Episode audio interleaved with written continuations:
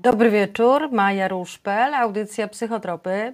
Witam Was e, innego dnia niż wcześniej, bo do tej pory spotykaliśmy się we wtorki. E, od dzisiaj audycja będzie w każdy czwartek o 21.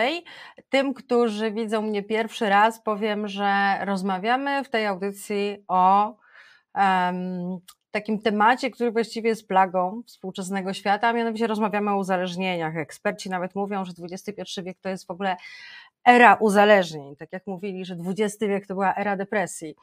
Dzisiaj, słuchajcie, porozmawiamy o bardzo ciekawym temacie, a mianowicie porozmawiamy o tym, czy jeśli ktoś podejmuje terapię, szuka pomocy, ma problem na przykład, tak, z piciem alkoholu, albo ma problem z paleniem marihuany, bo już widzi, że za dużo i za często, tak, e, albo z czymkolwiek innym, czy zawsze powinno być tak, czy to ma sens, e, żeby oczekiwać i wymagać od tego człowieka, że spełni podstawowy warunek, kiedy przyjdzie na terapię, a mianowicie zobowiąże się do absolutnej abstynencji.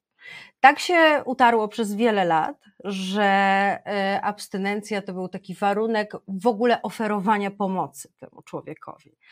Ale słuchajcie, na czym polega cała ta, że tak powiem, paradoksalna sytuacja z tym, a mianowicie przecież picie alkoholu, przykładowo, u osoby uzależnionej jest objawem choroby.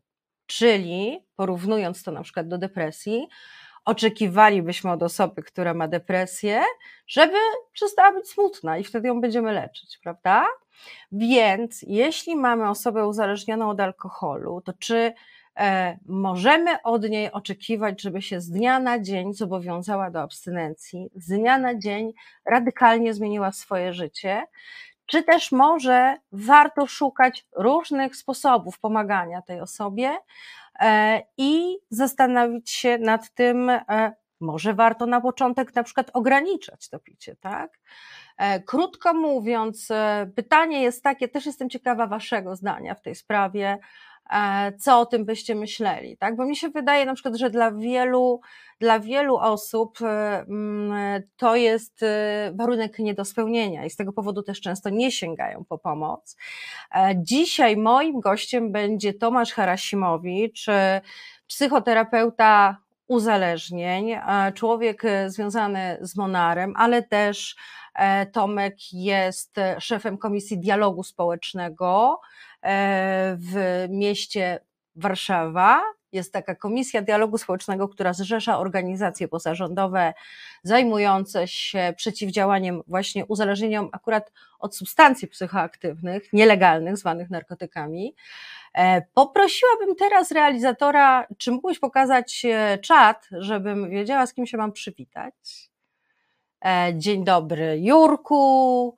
Dzień dobry Ludwinia, dzień dobry, o Małgosia i Czesiek jak zawsze e, i Tomasz jest, dobry wieczór, Gosza. Słuchajcie, to bardzo się cieszę, bo widzę, że jesteśmy w tym samym składzie, co, co po prostu we wtorek, także tak się martwiłam, że stracę kontakt z wami. E, dlaczego ramówkę zapisać ołówkiem w brulionie, Tomek? Hmm? No więc tak, e, zanim Tomek odpowie, mam, mam do Was takie pytanie właśnie. Co myślicie o tym, e, żeby osobie uzależnionej e, pomagać w tym miejscu, w którym ona jest? To znaczy, jeżeli ona nie jest gotowa podjąć na przykład abstynencję, to żeby z nią pracować nad motywacją do ograniczenia na przykład picia, tak? Albo mm, jeżeli ona oczywiście szuka pomocy, tak? Albo żeby zapytać się jej, co jest jej celem terapii co ona chciałaby od tej terapii, oczywiście trzymając się e, zasad tego, na czym ta terapia polega, no bo jeżeli ktoś przyjdzie do nas i powie, słuchaj, chcę pić jeszcze więcej i nie mieć kaca, no to wiadomo, że, że to są tak zwane po prostu żarty z terapii, e, i no, takiego, nad takim celem e, żaden terapeuta nie będzie pracował, tak? bo celem terapeuty, kiedy on pracuje z pacjentem, jest pomoc temu pacjentowi w poprawie jakości jego życia. I zazwyczaj jest też tak, że osoby uzależnione mają bardzo dużo strat w życiu osobistym, e, zawodowym, e, zdrowotnym i tak dalej, i tak dalej. E, no tak, widzę, że tu się rozwinęła dyskusja na temat ramówki, ale ja Was zachęcam do rozmowy na temat uzależnień, naprawdę. Wiem, że może to jest, jakby domyślam się z tego, co piszecie, że to jest dla Was zaskoczenie, ale od dzisiaj już tak będzie przez najbliższe miesiące, dopóki reset będzie istniał, to będziemy się spotykali w czwartkę o 21, będziemy rozmawiali na temat uzależnień. Dzisiaj właśnie takie dość, bym powiedziała, kontrowersyjne pytanie, czy abstynencja jest warunkiem, żeby komuś pomóc? Czy to jest taki warunek, bo przez wiele lat tak było. Zwróćcie uwagę, że żeby człowiek mógł uczestniczyć na przykład w terapii grupowej, musiał się zobowiązać do abstynencji. W momencie, kiedy łamał tę abstynencję, był z terapii usuwany, czyli, przyjrzyjmy się temu dobrze, był usuwany za objawy choroby. Tak? E, tutaj Gosza pisze, ja się zgadzam Maju, trzeba jej pomagać bez stawiania na początku warunków nie do spełnienia. No na przykład, prawda? Tak, jeśli to jest nie do spełnienia, e, a inkwizytor, co ty napisałeś, chyba się obraża na ciebie. Ja bym wolał tę audycję wcześniej, a wcześniej, bo nie chcę pić na samą noc. Jak zawsze żarty. Inkwizytor jak zawsze żartuje. Okej, okay. słuchajcie, więc yy, mam też do Was takie pytanie. Może macie kogoś bliskiego, kto jest uzależniony, yy, rodzinę, przyjaciela, sąsiada, i mielibyście na przykład pytania właśnie co do tego, jak można mu ewentualnie pomóc w tej sytuacji, tak? E, bo wiemy, że odrzuca mm, pomysł po prostu na przykład y, wybrania się do ośrodka, w którym by mieszkał miesiąc czy dwa. Pamiętam, jak e, były rozmowy na temat Kamila Durczoka, E, to jego brat właśnie bardzo podkreślał, że, że e, pan e, Durczok się nie zgadzał na to, żeby być w ośrodku, jak to oni określali, zamkniętym. Myślę, że też tu dodam jako dygresję, że czegoś takiego jak ośrodek zamknięty nie ma. To znaczy, leczenie u nas jest dobrowolne, tak? Chyba, że ktoś złamie prawo, na przykład jeździ pod wpływem alkoholu, prowadzi samochód, to może na przykład dostać ze strony sądu taki nakaz podjęcia terapii. E, były e, to kiedyś przypadki badane przez Najwyższą Izbę Kontroli. Okazywało się, że to jest zupełnie nieskuteczne, bo pacjent się pojawiał, nie wiem, w poniedziałek na terapię, był do środy, no zgłosić się zgłosił, prawda, wypełnił zalecenia sądu. Także proszę pamiętać o tym, że mm, do terapii e, też nie można nikogo zmusić. Mm, to znaczy, jeśli, jeśli przyjdzie z przymusu, być może jest to szansa, żeby go zmotywować do tego, żeby, żeby zmienił swoje życie, żeby spróbował żyć bez alkoholu. Natomiast y, jest też tak, że y, osoba, która jest zmuszana, i myślę sobie, że jak sobie wy pomyślicie, że jesteście do czegoś zmuszani, to, to raczej będziecie, prawda, to będzie w was budziło opór. I tak samo jest y, z osobami uzależnionymi. E, Waldek, jestem uzależniony od wojny, ale trudno, zostanę, zostanę, może też się uzależnię. No, ciekawe bardzo. E, Gosza pisze, ja mam takiego sąsiada, mieszka z mamą i to ona go próbuje ratować. No, tak. Często takie sytuacje się e, mają miejsce. Znam takie sytuacje też z własnej praktyki zawodowej. E, Tomek pisze, ponieważ od resetu jestem uzależniony, to śledzę na bieżąco inni mogą się zniechęcić. Okej. Okay. No dobrze. Słuchajcie, czekamy na naszego gościa. Mam od niego telefon, dostałam telefon od niego przed audycją, że on tu już gdzieś blisko nas już jest, ale jeszcze go nie ma w studiu, więc moi mili, cieszę się, że Was widzę, że nie straciłam z Wami kontaktu. A zapraszam do pytań w kontekście e, po prostu terapii uzależnień. Nie? Co ma sens, co nie ma sensu. Jak pomagać na przykład osobie, która ma 21 lat i ledwo co się uzależniła, a jak pomagać osobie, która ma 65 lat i już od 25 lat pije. Tutaj na przykład ja bym była za tym, żeby podjęła pełną abstynencję, ponieważ picie w jej przypadku po prostu by już było bezpośrednim zagrożeniem jej e, życia. Tak, to, to, to myślę sobie, że dla Was to też jest oczywiste.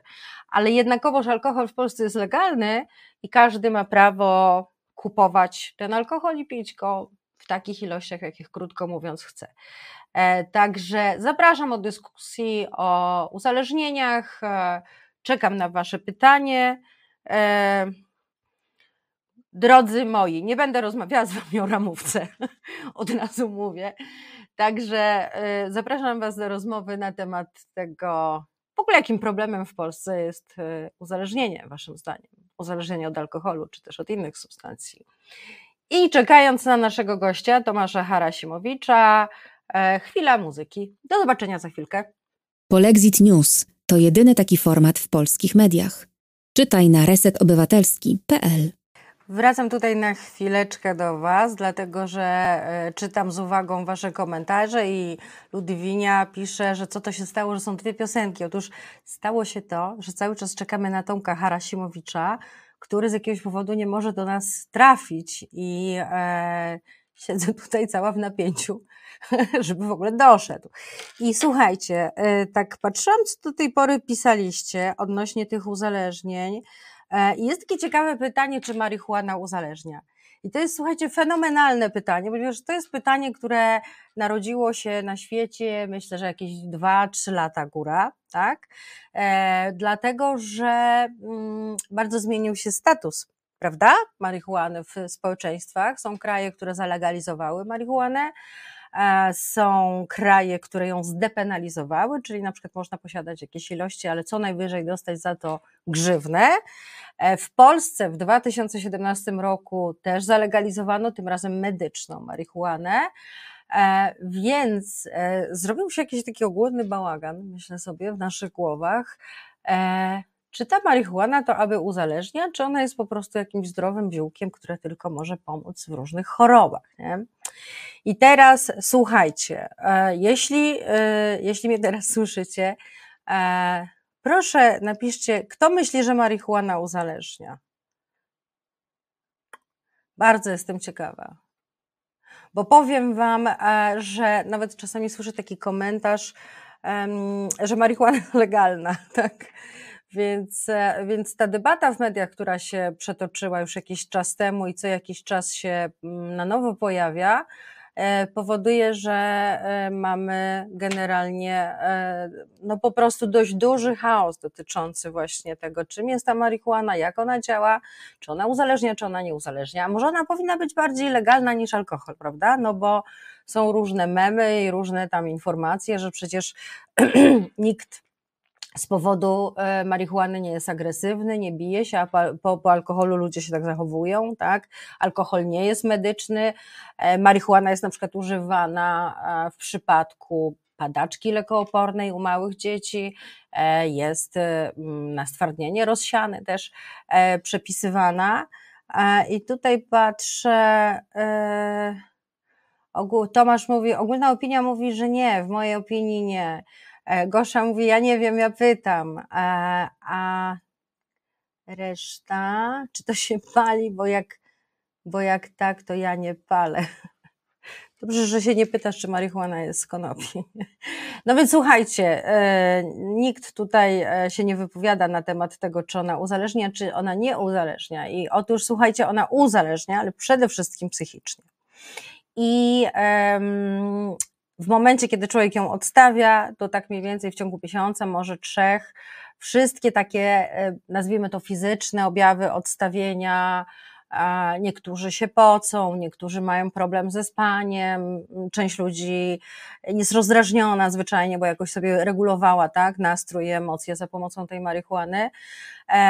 To tak to wygląda. Bywa tak, że ludzie, którzy dużo palą, mają problemy z koncentracją, mają problemy z pamięcią i w ogóle z motywacją. Taki zespół demotywa, demotywacyjny, a motywacyjny jest i e, no i trzeba trochę poczekać, żeby te, e, żeby te objawy po prostu też, też minęły. E, natomiast przede wszystkim marihuana, przez to, że ma bardzo takie różne, bym powiedziała, działanie, tak? zależnie od tego trochę jak się czujemy, ona może podbijać nasz nastrój. No generalnie marihuana może i powodować jakieś rozbawienie, dodawać energii, prawda, e, rozluźniać, może też działać psychodelicznie, więc e, warto pamiętać o tym, że ona przede wszystkim uzależnia psychicznie i jeżeli ktoś jej używa, no często to znaczy, że krótko mówiąc, no używa jej być może jako takiego lekarstwa, nie wiem, na napięcie, na stres, na to, że sobie z różnymi rzeczami, krótko mówiąc, nie radzi emocjonalnie. Um, Gosia pyta, no to ile trzeba palić marihuany, żeby się uzależnić? To jest trudne pytanie, dlatego że e, trzeba też pamiętać, że to e, zależy, jaki procent ona ma też e, THC, czyli tej substancji psychoaktywnej, tak? I ja mogę powiedzieć tak, że możemy mówić o paleniu rekreacyjnym, a rekreacyjne to jest jakiś raz na jakiś czas, kiedy ktoś, nie wiem, na imprezie, tak, używa tej substancji I właściwie od tego nic się nikomu nie powinno, e, nic złego e, stać. Tak, jeżeli on jest ogólnie zdrowy, tak, zdrowy fizycznie, zdrowy, zdrowy psychicznie. Natomiast w momencie, ja, ja bym powiedziała tak, w momencie, kiedy okazuje się, że ta marihuana jest potrzebna na przykład, w sytuacjach towarzyskich, tak, albo żeby się rozluźnić. Jeżeli zaczynamy tego używać, krótko mówiąc, żeby ona nam w czymś pomagała, to ja myślę sobie, że tu już wtedy możemy mówić o problemie. Bo to znaczy, że my nie mamy swoich własnych zasobów, żeby sobie z czymś poradzić, tylko e, no, szukamy sobie takiej po prostu protezy w postaci marihuany, która e, na przykład jesteśmy bardzo, nie wiem, nieśmiali, niepewni siebie, e, napijemy się alkoholu i nagle, prawda, dużo towarzystwa, nie? Czyli problemem jest de facto na przykład nasze poczucie wartości i to, że mm, trudno nam się nawiązuje relacje z ludźmi. Alkohol nam pomaga się rozluźnić.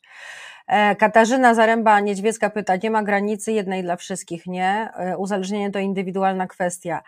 W dużym stopniu tak, dlatego że mm, jedni ludzie, na przykład na przykładzie alkoholu mogę powiedzieć, jedni ludzie na przykład piją codziennie, a inni ludzie potrafią pić weekendowo, ale naprawdę piją tak duże ilości, że, że to jest e, absolutnie destrukcyjne dla nich i właściwie cały tydzień na przykład czekają na to, że wreszcie będzie piątek 15 i e, spokojnie zamkną się w domu z całą torbą po prostu substancji.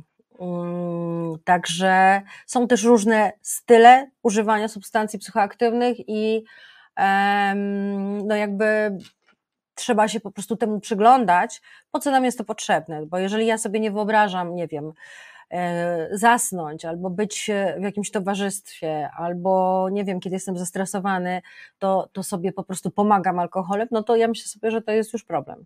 W sensie takim, że no nie ma co gadać, no alkohol czy, czy, czy marihuana, one uzależniają i mogą być bardzo, ich nadużywanie może być bardzo destrukcyjne i właściwie odwrócić się to, co na początku pomaga, po prostu zacznie w pewnym momencie szkodzić. Tak jeszcze patrzę, co wy tu piszecie. E, e, wywoływanie poczucia winy, abstynencja e, jest czynnikiem ryzyka. Trochę nie rozumiem, jakbyś Katarzyna mogła to rozwinąć.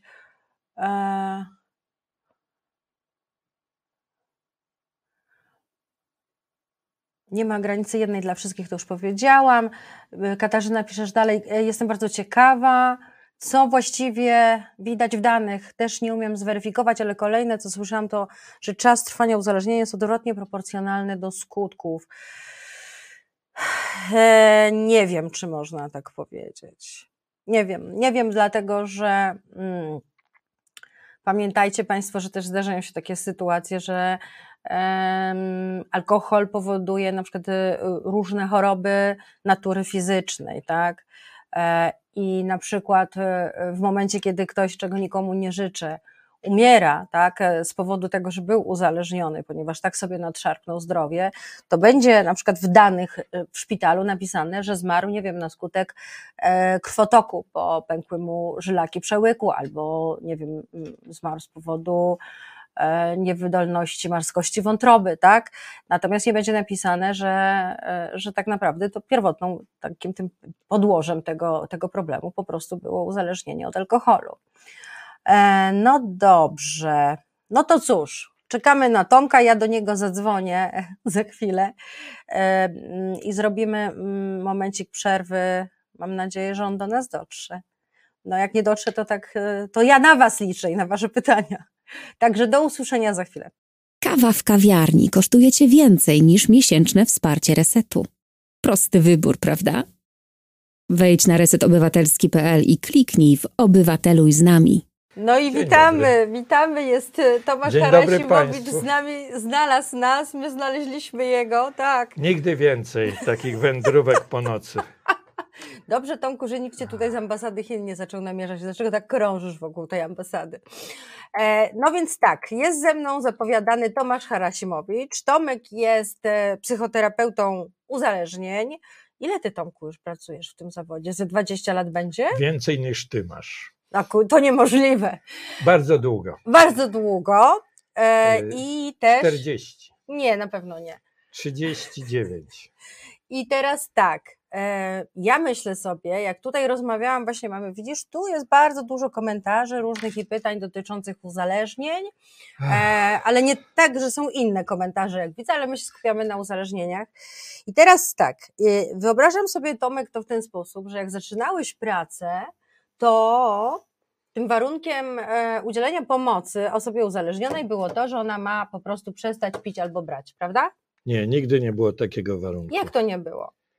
Taki był cel, y, takie było założenie, że pacjent docierający do poradni, Mhm. w założeniu to był model abstynencyjny, ale Mhm. absolutnie nie rygorystyczny. Przecież to Gdzie jest, tak było? Przecież są... to jest choroba chroniczna. Trudno o, oczekiwać od pacjenta, że przy tej dolegliwości, jak podejmie terapię, to będzie zawsze trzeźwy. To, to złudzenie. To prawda. W To placówkach stacjonarnych oczekuje się Mhm. abstynencji, w placówkach ambulatoryjnych oczekuje się woli terapii. Prawda. Mhm.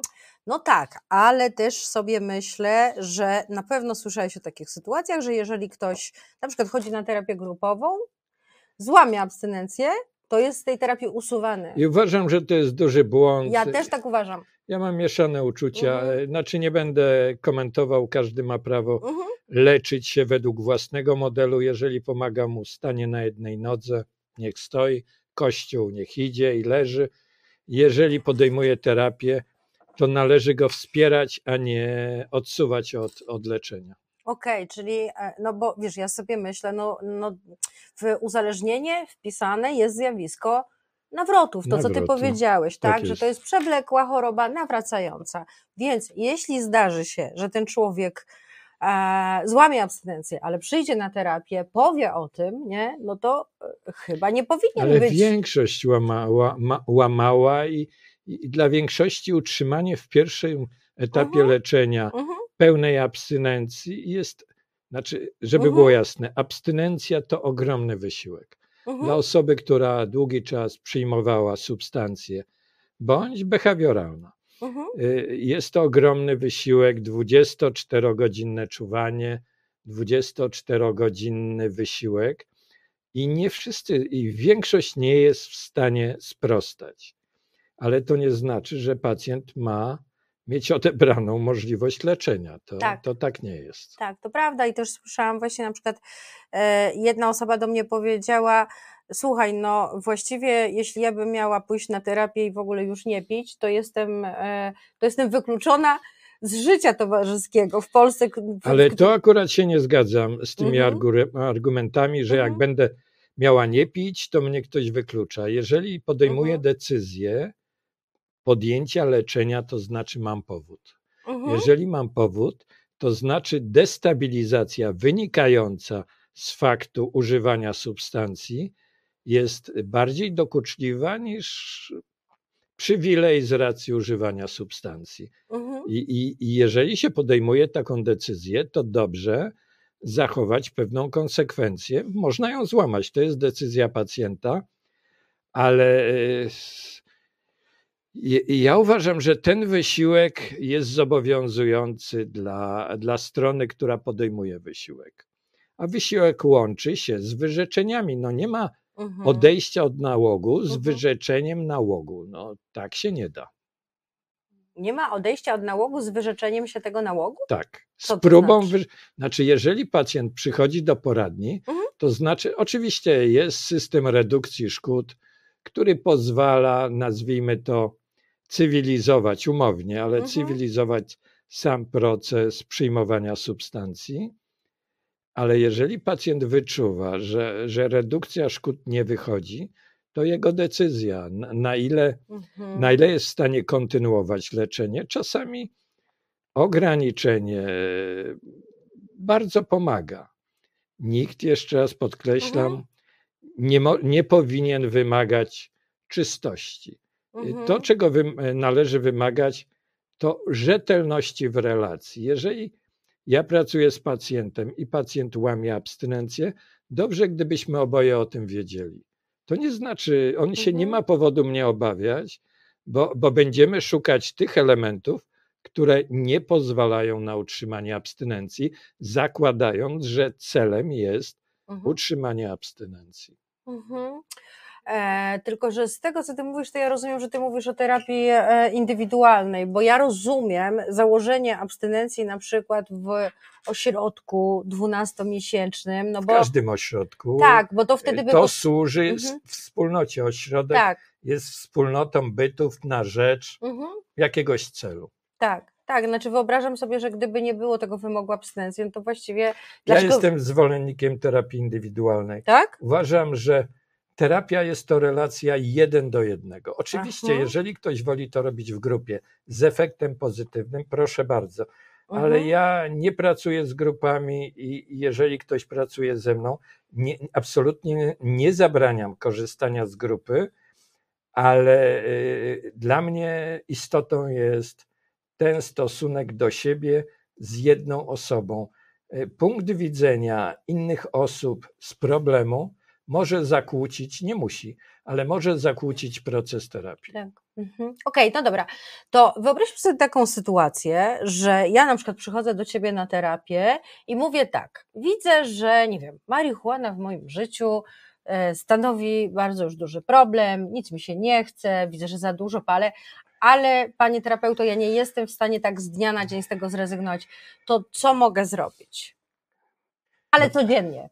No to e, z jakiegoś powodu No. przychodzisz do mnie na terapię, z jakiegoś powodu odczuwasz, znaczy z prostego powodu, destabilizację Aha.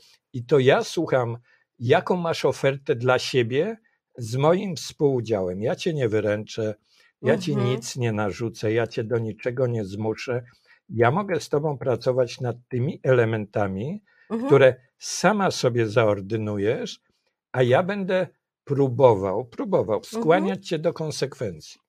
Jeżeli nie będziesz w stanie y, tych konsekwencji dotrzymać, należy popracować nad tym, jeżeli nadal masz wolę, Mhm. co sprawia, że, że to jest tak trudno osiągalne. Aha, czyli ja mogę powiedzieć Tobie, że moją ofertą jest to, że na przykład będę paliła tylko co trzeci dzień, tak? A będę się starała nie robić tego codziennie i będziemy nad tym na No początku i, i pracować, ty tak? masz, y, określając Mhm. Przebieg własnego wysiłku, y, y, no, obserwować, czy, czy ten przebieg jest zgodny z Twoją intencją. Mhm. To jest wysiłek, podkreślam. No na pewno, no jeśli codziennie coś się No robi, to trudno jest tak radykalnie zmienić życie z dnia na dzień, tak? Ale rozumiem, że nie wyrzuciłbyś mnie. Nie, nikogo nie należy, nikogo nie należy wyrzucać z terapii, żeby było jasne. Mhm, okej. Pacjent ma prawo do, do z jednej strony do, to, to, no, to nazwać błędem, bo, bo to nie jest nawet błąd. No, do zaniechania terapii, do, do narzucenia pewnego rytmu terapii. Mhm.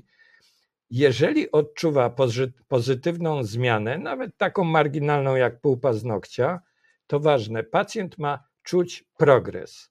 Mhm. Jeżeli nie czuje, to znaczy jest regres, y, bo, bo Ja coś chcę powiedzieć. podjął wysiłek, ale nie jest w stanie spełnić i trzeba szukać. Słucham. Proszę pana, ale przecież to jest tak, że dalej się trzymamy tej mnie i że ja rzekomo tą marihuanę palę. Więc dobra, ja mówię do ciebie, przychodzę do ciebie za tydzień i mówię, udało mi się, nie paliłam, ale czułam się strasznie. Poczułam głód. Tak jest. I to jest normalny, normalny objaw w momencie tego, kiedy Oczywiste. czy odstawiamy, czy Oczywiste. ograniczamy. No i, Tak. no i, No i wcale nie czuję nic fajnego. ale no to ja ci staram się uświadomić, że najbliższe tygodnie, nie mówię dni, ale najbliższy czas No, nie będzie czasem miłym. To jest wysiłek. To jest odebranie sobie przywileju No. uczestnictwa w tym, co było Mhm. praktykowane przez czas dłuższy, skoro jesteś na tym Mhm. etapie. A Mhm. odebranie przywilejów, nikt nie lubi tracić przywilejów. No w ogóle nikt nie lubi tracić przyjemności, nie? To myślę sobie, a przecież No, coś tam musiało być No, przyjemne do więc pewnego trzeba momentu. by tak y, próbować przeformułować, że, No. że przyjemność z abstynencji może być naprawdę po pewnym czasie dużą przyjemnością.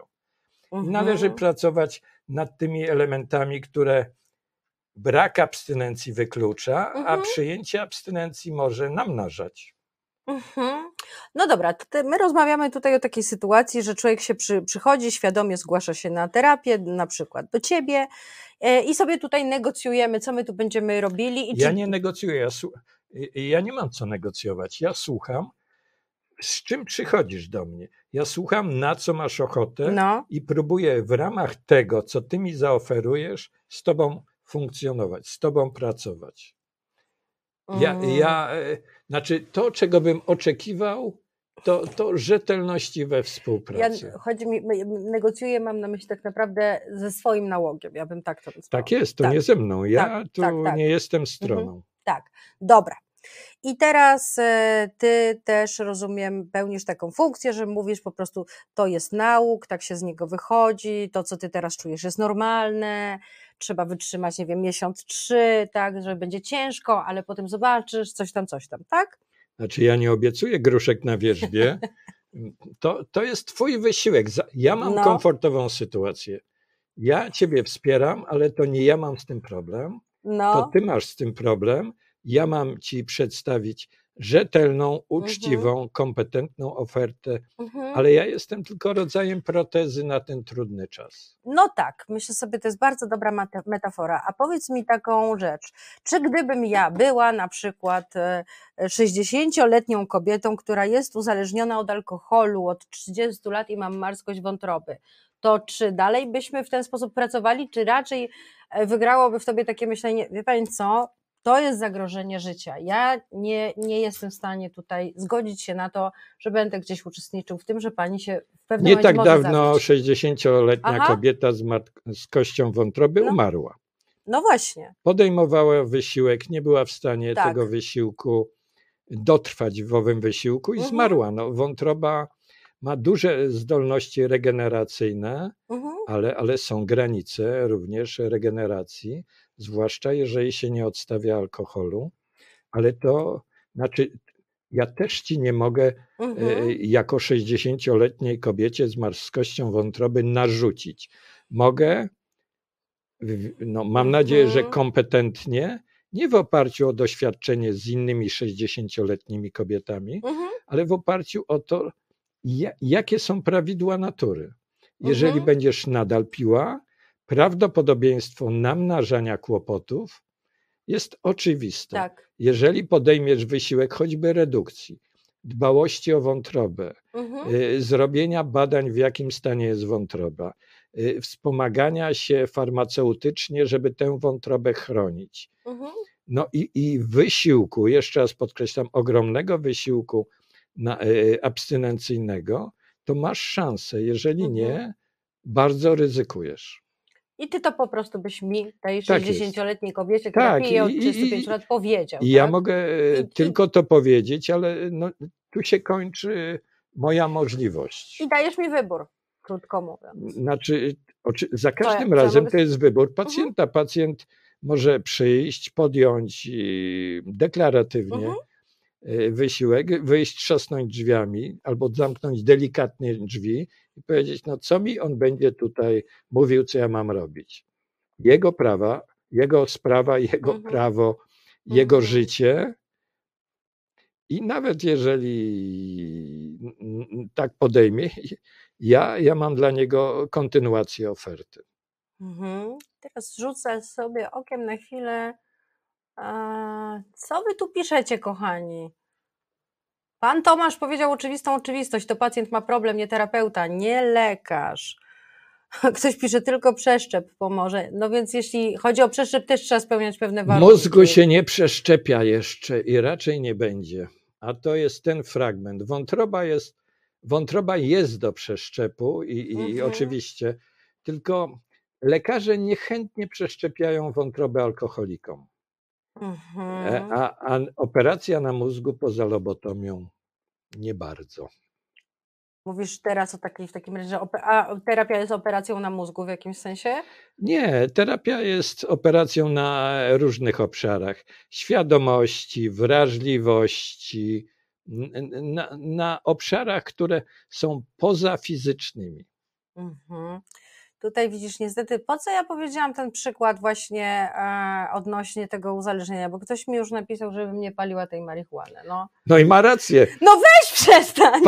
Ja marihuana nie, nie, jest prozdrowotna. Ja nie palę wcale, ja nie palę. Ale, ale twój wybór. No dobra. E, słuchajcie, kochani, e, macie tutaj okazję porozmawiać z Tomkiem. Możecie mu zadać jakieś pytania. E, znacie już e, pogląd Tomka na temat tego, czy żeby ktoś mógł podjąć terapię, to musi spełnić warunek abstynencji. Ja rozumiem też, że na terapii ta osoba powinna się pojawić jednak w stanie trzeźwym. Czy to jest warunek? Czy musi być w takim stanie, że kontaktuje i rozumie, co, co Znaczy, co to jest wskazane, jeżeli pacjent przychodzi. Umawiamy -huh, się na -huh. dzień, godzinę i pacjent przychodzi w stanie nietrzeźwym i w kiepskiej komunikacji, y, piszę kartkę, kiedy może przyjść następnym razem, mhm. żeby zapamiętał mhm. i, no i czekam na niego. Mhm. No a jak przyjdzie na przykład po spożyciu dwóch piw, to co wtedy? To jest po spożyciu dwóch no. piw. Jeżeli, jeżeli jest w komunikacji, to proszę, żeby y, mhm. teraz pracujemy, ale żeby następnym razem jednak no, przynajmniej podjął ten wysiłek, bo to jest przyzwoitość wobec mnie. Jeżeli pracujemy tak. nad, nad, nad jego mhm. próbą redukcji, to akurat wizyta u mnie mogłaby być takim elementem redukowania spożycia. Super, motywujące. Wyjdzie ode mnie, mhm. no może nadrobić. No dobrze, e, to teraz zrobimy chwileczkę przerwy. Czekamy na Wasze pytania, a po tej przerwie zapytam się Tomka, co to jest ta redukcja szkód, o której przed chwilą powiedział. Spróbuję sprostać. E, a poza tym zapytam się też Tomka, czy są takie sytuacje, w których po prostu w ogóle e, godzimy się z tym, jako terapeuci, że ten ktoś po prostu będzie używał i tyle, i tak już zostanie, bo przecież ma prawo, nie? Używać. Ma prawo ma prawo używać. I co wtedy? Co w takiej sytuacji? Ciekawe, co wy byście proponowali. To do usłyszenia za momencik. Słuchasz Resetu Obywatelskiego. I wracamy do naszej rozmowy. Rozmawiamy dzisiaj o tym, e, czy e, w pomaganiu ludziom uzależnionym wymaganie od nich abstynencji jest koniecznością. Nie. Tak, to już powiedzieliśmy. Natomiast teraz e, chciałabym porozmawiać o takim obszarze mm, e, terapii uzależnień, czy też pomagania w obszarze uzależnień, bo może to już nie jest terapia, e, gdzie e, szanujemy wybór e, tego człowieka. Czy on chce po prostu pić, czy tam coś brać. Za każdym razem musimy szanować mhm. wybór pacjenta. Mm, wiesz dobrze, że tak wcale nie zawsze jest, nie? Że... Ale to znaczy, jeżeli tak nie jest, to jest mhm. naganne. Mhm. Pacjent ma prawo do, do swoich decyzji, swoich wyborów, swoich błędów, mhm. swoich nastrojów. Nie, nie, zawsze pacjent jest dla nas miły, ale mhm. y, no, no, nie wyrzucajmy go za drzwi, no chyba, że łamie ewidentnie no, pewne normy, że jest agresywny, że, że, że jest, staje się groźny, bo i tak bywa. To prawda, tak też bywa. Ale wracamy do tego tematu. Ja rzuciłam hasło redukcja szkód i teraz muszę Państwa troszkę wprowadzić, co to jest ta redukcja szkód. Na początek to może powiem, e, na czym mogłaby polegać redukcja. E, na swój sposób redukcją szkód jest to, że mamy na przykład przepisy o ruchu drogowym, prawda? Bo tak jakby nie było tych znaków, to byśmy jechali jak chcieli i się pozabijali, prawda? No, to jest to zapobieganie nieszczęściom nie, to jest, w e, sposób. E, przepisy ruchu drogowego i znaki to bardziej informacja. Redukcja szkód to praca nad czymś, no. nie likwidując zjawiska, e, zakładając, że zjawisko jest negatywne dla, mhm. dla praktykującego, ale ograniczając, od czego redukcja szkód w Polsce w uzależnieniach zaczęliśmy właściwie na przełomie lat 80. i 90., kiedy w poradniach pojawiły się igły strzykawki, które wymienialiśmy na brudne igły strzykawki. Wymieniałeś te igły i strzykawki, tak? Tak. Przychodzili do ciebie Przychodzi... ludzie uzależnieni od heroiny, dawali ci Mieliśmy brudną. baniak, gdzie Mhm. wrzucali igły i strzykawki, wydawaliśmy im czysty sprzęt, waciki do, i, i płyny do przemywania. Aha. Prezerwatywy były i są nadal w koszyku. Yy, No, to jest ważne w interesie i pacjenta, ale w interesie społecznym. No to prawda, bo to po prostu hamuje transmisję roznoszenia się epidemii, No wtedy, na przykład HIV albo HCV. wtedy tak? był, była taka pierwsza fala HIV w Polsce Mhm. od 86 roku i, i błyskawicznie zareagowała no, terapia, nazwijmy to yy, tak na to. A, a, a znaczy, to, to, jest, to jest clue redukcji szkód. Mhm. Pomagać pacjentowi, jeżeli pacjent chce przyjmować, ma do tego prawo, Mhm. to niech to robi w warunkach zdrowszych niż praktykował dotąd.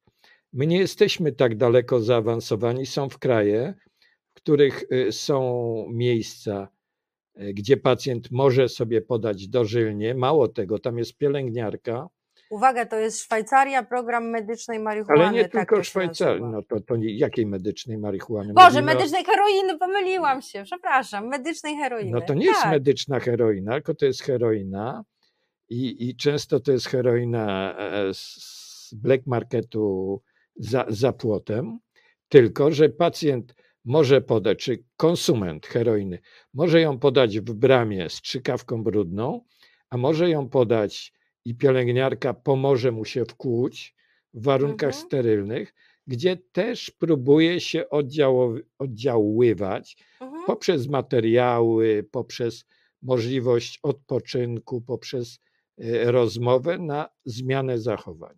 No tak, to prawda, bo My wtedy... tak daleko nie Mhm. jesteśmy. no U nie. nas redukcja szkód w większości poradni, bo większość poradni powinna praktykować y, te, tę ofertę.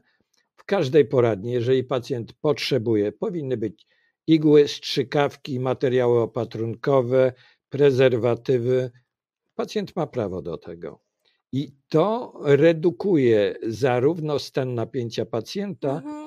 Jak i, redukuje zagrożenie epidemiologiczne czy zdrowia publicznego Tak. dla, dla nas wszystkich. E, Tak, ja też powiem Państwu, e, że na przykład w Holandii i e, w Niemczech były prowadzone, nie wiem jak jest teraz, ale były prowadzone takie programy, że mm, mm, na przykład tak sobie próbuję przypomnieć, jak to się nazywało dokładnie. E, Na przykład w, e, w domach, jakby a, odpowiednikach domu, domów pomocy społecznej, e, ludzie, którzy byli uzależnieni od alkoholu, uwaga, dostawali na przykład jakąś odmierzoną porcję alkoholu, bo inaczej przecież byliby na tym tak zwanym głodzie, jak to mówimy slangowo, i by na przykład pouciekali z tego domu. a- Znaczy, metabolizm y, Mhm. nawykły do alkoholu Tak. Musi mieć swój czas redukcji alkoholu. Po prostu pozbawienie pacjenta gwałtowne alkoholu Tak. może się źle skończyć. jest w ogóle niebezpieczne dla zdrowia tak naprawdę. Dlatego Tak. oczywiście są systemy, znaczy cały czas się eksperymentuje, jak najefektywniej pomóc pacjentowi Mhm. i, i, i również ten model w niektórych krajach był praktykowany. Tak, i em, u nas tego nie ma. Tutaj pyta się jedna z e, naszych e, odbiorczyń, Gosza. Jest coś takiego jak medyczna heroina, czy w mniejszych miejscowościach są takie miejsca, o których mówi pan Tomasz? Ja powiem tak, jeśli chodzi o tą medyczną heroinę, ja użyłam tego em, określenia w kontekście tego, że na przykład właśnie w Szwajcarii człowiek może przyjąć e, w bezpiecznych warunkach e, odmierzoną porcję tejże. E, I redukcja szkód w tym przypadku polega na tym, że na przykład on nie musi kraść pieniędzy na heroinę, tylko może ją dostać, krótko mówiąc, nie musi na nikogo napadać, a jednocześnie właśnie jest duża, duża taka, no ogromne prawdopodobieństwo, że, że się na przykład nie zakazi jakimiś chorobami które, które przenoszą się po prostu poprzez krew, krótko mówiąc. Natomiast jeśli chodzi o te mniejsze miejscowości, co ty mówisz Tomek, że są wymiana i, i strzykawek, no to jest temat rzeka, nie ma w mniejszych miejscowościach. Ale to jest, to jest zaniedbanie, jeżeli tam są mhm. placówki, bo jeżeli jest placówka oferująca pomoc, mhm. to ta oferta powinna być. To nie jest wielki wysiłek. Oczywiście to nie trzeba, bo dawniej zbieraliśmy ich strzykawki, mhm. Y, żeby one nie lądowały w śmietnikach, w piaskownicach, y, na ulicy. Teraz wystarczy wydawać, ale to, o czym wspomniałaś, ta mhm. medyczna heroina, są programy redukcji szkód, programy leczenia substytucyjnego, to jest wówczas metadon, który działa na e, receptory opiatowe, bądź buprenorfina. Metadon jest w płynie buprenorfina w tabletkach. Te programy są programami y, y, praktykowanymi w większych y, ośrodkach leczniczych czy miejskich, ale jeżeli ktoś przyjmuje heroinę i chce wejść w program redukcji szkód, to namawiam do poszukiwania takiego programu. I, i, i są to programy, które na, naprawdę dają duży efekt pacjent nie odstawia w pełni heroiny, znaczy heroinę, którą przyjmował, heroinę to y, bardziej zanieczyszczoną, toksyczną, rynkową, odstawia na rzecz, powinien odstawić, mhm. na rzecz przyjmowania metadonu działającego na opiaty, na receptory opiatowe, bądź buprenorfiny, to się ustala z pacjentem, jaki wariant mu bardziej odpowiada i namawiam pacjentów, którzy przyjmowali, bo to jest dla pacjentów przyjmujących heroinę, y, czy dla osób przyjmujących mhm. heroinę, namawiam na zainteresowanie się, jeżeli chcą zredukować przyjmowanie heroiny, na zainteresowanie się takim programem. Mhm. Czy ja dobrze zrozumiałam, że ty jesteś za tym, żeby w każdej e, poradni leczenia uzależnień e, był taki punkt właśnie z igłami i strzykawkami do wymiany? W całej y, Polsce? Nie do wymiany, nawet mhm. oferowany Y, każdy, każdy program, gminny program mhm. zapobiegania uzależnieniom, tam można wygospodarować tysiąc złotych na zakup igieł i strzykawek. Mhm. I, i dawa, ja, ja wiem, że to obyczajowo w naszej mentalności może być trudne, ale, ale to jest efektywne i warto o to zadbać. Mhm. W każdej poradni oferującej pomoc dla osób uzależnionych Y, niestety można powiedzieć, że przybywa pacjentów y, biorących y, środki w iniekcji i to zaczyna być, czy będzie za jakiś czas groźne. Dlatego ta oferta powinna być ofertą oczywistą. Mhm.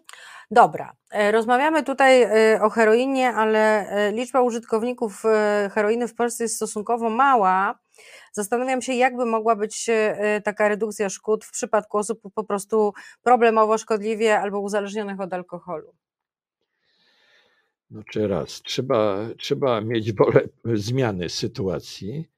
Dwa, wykonać pewną pracę Y, żeby się zdecydować mhm. na podjęcie wysiłku, podkreślam wysiłku. Dobrze by było szanować i słuchać swoich bliskich, którzy no, próbują zmienić nastawienie osoby dotkniętej problemem. Mhm. I, ale też osoby bliskie mogą trafić do poradni, bo wtedy ustalamy wspólnie program, jak spróbować skłonić osobę, y, która ma problem mhm. z uzależnieniem, do zmiany postaw, zmiany zachowań. Także nie jest tak, że nie można dotrzeć do jakiejś próby. Mhm. Na ile ta próba będzie efektywna, mhm. czas pokaże, ale sam wysiłek podjęty, żeby coś zmienić, jest wart wart tego wysiłku. No tak, to prawda. Jest coś takiego w Polsce jak program ograniczania picia i to zostało wprowadzone chyba w 2016 roku. Wtedy Państwowa Agencja Rozwiązywania Problemów Alkoholowych e, wydała rekomendacje. Nie działa. Właśnie to jest ciekawe bardzo, że on jest bardzo mało popularny w Polsce i ja nie słyszałam informacji na, jego, na temat jego skuteczności. Znaczy, proszę ja, Państwa, no, jeżeli mamy co 300 metrów w dużych miastach albo co 200, Y, punkt sprzedaży alkoholu. Alkohol jest produktem pierwszej potrzeby. Nie można kupić ziemniaków, mleka, sera, ale alkohol całą dobę można kupić wszędzie. Doskonale to I jeżeli będziemy mieli tę mentalność, Mhm. Y, y, będziemy ponosić tego konsekwencje. Są, są gminy, Mhm. które podejmują wysiłek nocnej prohibicji. Jestem Tak. zwolennikiem. Niestety duże miasta, nie wszyscy, Warszawa nie chce. Nie Mhm. chce, no bo to jest dochód dla, do kasy miasta. Uważam, że koszta społeczne wynikające e, z tej niefrasobliwości przyzwolenia są monstrualne. Ale czy my wiemy, jaki procent na przykład z, jak ktoś kupuje piwo i to piwo, dajmy na to, ja nie wiem ile kosztuje piwo, 5 złotych, to No jaki, Różnie, no, to od złoty 80 jak jest pewno. promocja? No, proszę Chodź- Państwa, jakie są najpopularniejsze reklamy? Yy, Skocz po piwo, damy Ci cztery za darmo. No, Tak, czy- tak. no przecież to jest skandal, to jest skandal, ale tak jest. No to prawda, tak. Ja szukałam e, jakiś czas temu w Warszawie wieczorem apteki po 22. No i apteki niestety nie znalazłam. Znalazłam pięć sklepów z alkoholem. No i trzeba było się zneutralizować i, i nie trzeba by trafiać do apteki, potem z wątrobą Pro, pro, do hepatologa. program medycznego alkoholu, tak. Słuchaj, ale chciałam się ciebie zapytać, e, dlaczego twoim zdaniem program ograniczania picia, bo on jest, proszę państwa, dostępny i to jest legalnie. Możecie No państwo... ale co jest treścią tego programu? Bo ja nie wiem. E, No, generalnie program e, jest stworzony pod kątem osób, które e, raczej są młodsze, z, z nie mają e, fizycznych jakichś e, już problemów, czyli są po prostu zdrowe i dajmy na to, nie wiem, e, facet ma 25 lat i sobie nie wyobraża, żeby do końca życia miał nie pić, tak? I, Ale rozma- dlaczego ma nie pić? Niech pije Poczekaj. tak, żeby No- nie było to szkodliwe. I o to właśnie chodzi w tym programie. Y, Zachęcam w takim razie do programu, o którym niewiele wiem, ale proszę A. pić z głową. Znaczy, głowa jest istotna Tak. w naszym życiu. To tak jest. Generalnie chodzi o to, żeby po prostu też w pewnym sensie zredukować szkody, żeby się nie rozwinęło to picie w uzależnienie e, i żeby ten człowiek zrozumiał właściwie dlaczego on Znaczy, zaczyna jeżeli ktoś pić, nam tak. mówi, że słuchaj, masz problem z alkoholem, nie buntujmy się, tylko uszanujmy i zastanówmy się, co to za komunikat i z czego ten komunikat wynika. Mhm, A my, jeżeli ktoś nam mówi, no chyba przesadzać, mhm. no to się buntujemy. Jakim prawem? Ja przesadzam 8 piw, to jest przesada. Proszę Państwa, to jest 4 litry płynu. Nerki muszą to y, przerobić, y, nasz organizm musi to przerobić, nasz mózg musi się z tym zmierzyć i też dać radę. I nas, nasz układ odpornościowy też. Jeżeli to jest dzień w dzień, to naprawdę mamy problem. I to chyba jest w ogóle równowartość, jeśli popatrzeć na porcje Tak standardowe jest. alkoholu, to jest równo, równowartość pół litra wódki. No, nie będę teraz Tak. e, wracał do tych schematów, ale Mhm. to jest zdecydowanie. Znaczy, ja uważam, że powyżej dwóch piw, y, jeżeli ktoś pije, powy... ja, ja nie mówię o biesiadnych jakichś spotkaniach, ale jeżeli ktoś kupuje. Codziennie. Tak. y, Dwa piwa, powiedzmy, dla Mhm. uzupełnienia płynów, dla podniesienia czy zmiany nastroju. Jeżeli ktoś poszukuje i jest Mhm. gotów wyjść Mhm. z domu, żeby kupić trzecie, to znaczy, że coś już trzeba zacząć myśleć. Mhm. Tak, no jeśli chodzi o ten program ograniczania picia, to tam nawet jest też podane takie wartości picia niskiego ryzyka i to jest, tak jak ty powiedziałeś, to są dwa piwa pięcioprocentowe codziennie, przy czym trzeba w tygodniu zachować przerwę dwudniową, to znaczy dwa dni abstynencji, e, a w przypadku kobiet jest inaczej, bo to jest jedno piwo, bo kobiety mają inny organizm. Yy, Znaczy, każde Mhm. nadużycie jest niewskazane. Okay. Znaczy, proszę Państwa, alkohol jest do picia, tylko Mhm. człowiek musi myśleć. To prawda, to ze wszystkim tak jest. Ze A, wszystkim. tak samo jest z hazardem, z grami komputerowymi, ze wszystkim. Słuchaj, tutaj chciałam się ciebie tutaj być e, e, takim mm, nośnikiem pytań. E, jakich argumentów, pyta się Gosza, jakich argumentów używać, by zachęcić chorego do, do leczenia choroby alkoholowej? Że to jest sprawa nie tylko chorego, ale że to jest sprawa nasza rodzinna. Że Mhm. krzywdzisz mnie, krzywdzisz mnie pijąc tak jak pijesz. Że krzywdzisz nasze dzieci, że boję się o Twoje zdrowie, boję się o Twoje życie, boję się o nas y, wszystkich. Znaczy, każdy, każdy jest podatny może na, Na inne argumenty. inne argumenty, każdy ma trochę inną wrażliwość, ale nie, za, nie zaniedbujmy, jeżeli się z czymś nie zgadzamy. Y, To, to nie jest kwestia, żeby bić szmatą i mówić, że masz nie pić, czy mopem, tylko to jest kwestia szukania drogi dotarcia. Namawiam do wizyty w poradni. Mhm. Można, te, no bo to są jakieś schematy, tylko, tylko napięcie wewnętrzne jest tak duże, że, że dobrze z kimś to omówić. Mm, tak, tylko wiesz co, jak Ciebie słucham y, i Ty mówisz o tym, że no po prostu bliska osoba może użyć argumentów, y, martwię się o Ciebie, martwię się o Twoje zdrowie, przecież jest rodzina, są dzieci i tak dalej, to mnie się wydaje, że można to powiedzieć, ale mm, na tym się nie może skończyć, to znaczy Nie, dlatego namawiam, podjąć- dlatego Mhm. namawiam bliskich, rodziny do, do szukania pomocy dla kogoś i dla siebie. Dlatego namawiam do wysiłku nie tworzenia tajemnicy, że ktoś ma problem.